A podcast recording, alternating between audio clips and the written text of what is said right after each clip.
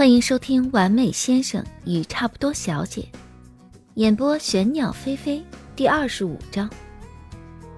张思年看着门缝里露出的光，轻轻敲了敲门：“我可以进来吗？”“嗯。”接着一阵踢踢踏踏的脚步声，房门吱的一声打开了。张思年今日事情多，忙到了晚上八点才离开公司。到家时，云舒已经回房。云舒一开门，看着张思年怀里抱着一个巨型的毛绒玩具，有半人多高，头部搭在他的肩膀上。他一只手托着玩偶，一只手拿着一个小纸盒，动作像极了往日抱花生糖的样子。他晃了晃头，试图将勾起的回忆思绪从脑中清空。给你的。张思年将那个大的玩偶递给他，云舒下意识地伸手接住，看着相似的白色和浅棕色的毛发，愣了愣神儿。今天在公司看见的，团建礼物，买了不少，就给你带回来一个。张思年开口解释，云舒低头捋了捋玩具上细细长长的毛，其实细看下来。除了毛的颜色和整体体型比较接近，其他的和花生糖看起来并不相像。但只是那么一丁点儿的相似，便可以轻易勾起云舒对花生糖的回忆，红了眼眶。他白天大概又哭了，眼睛还有些肿。从张思年的角度看过去，眼尾带着一点红，楚楚可怜。谢谢。云舒抱着巨大的狗玩偶，垂着眼眸道谢。她身材纤细，都快要被玩偶又长又密的毛包裹住了，只露出一个小脑袋，粉色的卷毛凌乱。张思年轻轻叹了口气：“ 要早知道你看了又会难过，我就不抱回来了。”没，没有。云舒凄凄哀哀的解释：“我，我很喜欢。”说着，抱着玩偶的手臂拢紧一些，整个人都像要埋在毛茸茸的毛里面。张思年无声的笑了笑，眉眼温和，揉了揉他的头发：“早点睡，要是睡不着，和我说一声。我今天文件还有很多，在哪儿都是看。”云舒点点头。对了，这个也给你。张思年将手里那盒蒸汽眼罩递给他，应该能睡好些。谢谢，没什么好道谢的。东西送完了，张思年没有久留。云舒看着他转身离开，屋内光线勾勒出宽厚的背影，脸在毛茸茸的玩具上蹭了蹭，嘴角边无意识地泛起了一个小梨窝。张思年的文件很多，并非帮云舒减轻心理负担的一句空话。忙到了半夜，才勉强将手头所有需要批阅的文件看完，将需要慎重考虑的几份文件再单独分开，摞在一起，准备明日再斟酌一下。放下笔，看了眼时间，十一点半，他的思绪无意识的又浮现起云舒红着眼眶的模样。取下眼镜，狭长的眼睛合上，捏了捏鼻梁，凳子推开，滚轮在木质地板上发出细微的摩擦声。他还是有些不放心，准备去云舒门口再看一眼。若没有光，睡了，他也就安心了。从书房到云舒房门口，短短几步路的时间，脑子里却思索了很多内容。他隐约觉得对云舒的关心好像有些超越了界限。陪着他长大的宠物去世了，他那么伤心，自己也不能不管。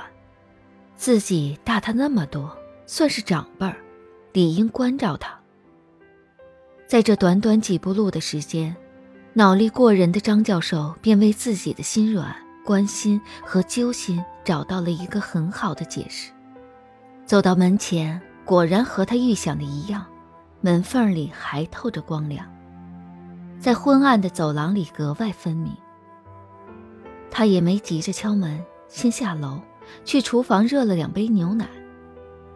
端着盘子经过客厅时，看到 CD 架，又将放在托盘上的牛奶杯挪了挪位置，将 CD 和迷你播放器也放到了托盘里，一块端了上去。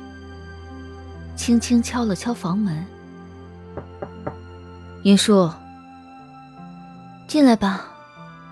里面传来轻轻的声音：“我睡前想喝杯热牛奶，就顺便帮你热了一杯。”张思年推门说道。云舒正靠坐在床上，刚刚送给他的大玩偶横趴在他腿上，上面还放着台笔记本电脑，空调被随意搭着，小腿露在被子外面。若是往常，他大概会皱着眉训他：“坐没坐相？要写东西就好好写。”懒洋洋的躺在床上写算什么？但就像生病的小孩一样，再怎么耍小脾气，还是让人怜惜。他心里此刻没有一丝责备的想法。这么晚了还不睡啊？睡不着，就准备把论文写了。不过一直没什么思路。张思年将托盘放在桌边的小书柜上，将牛奶递给他一杯，挑了挑眉，问道。计量经济学的吗？云舒吐吐舌头。本专业的，我可没有晚上自我折磨的爱好。你坐吧，坐边上那个沙发那儿，比坐地上的毯子上舒服。相处这么久，他对张思年也没有那么多的顾忌。张思年对那个一坐上去就半点坐上都没有的懒人沙发没有太多的好感。但在云舒的邀请下，还是坐了上去，背没有靠着，依旧笔直。他看了下云舒乱糟糟的头发，想到他计量分析写不出来，疯狂抓头发的模样，轻轻笑了笑：“ 写不出来就早些睡吧。”云舒两只握着透明牛奶杯的手微微用力，指尖儿有些泛白，他确实睡不着。张思年内心了然。将 CD 放进播放器里。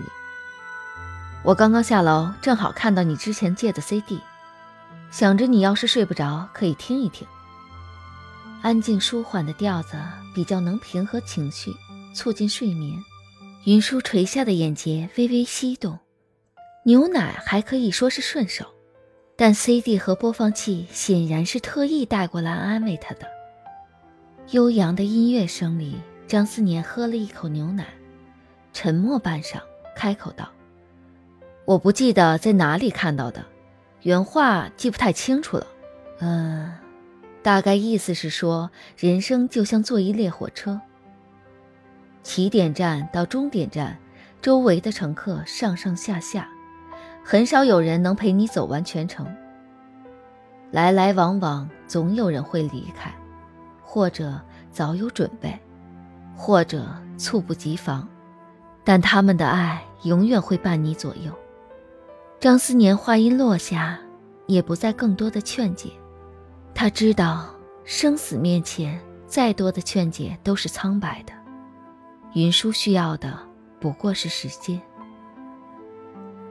恰好一曲播完，间隔时间室内一片安静，连两人清浅的呼吸声都听得分明。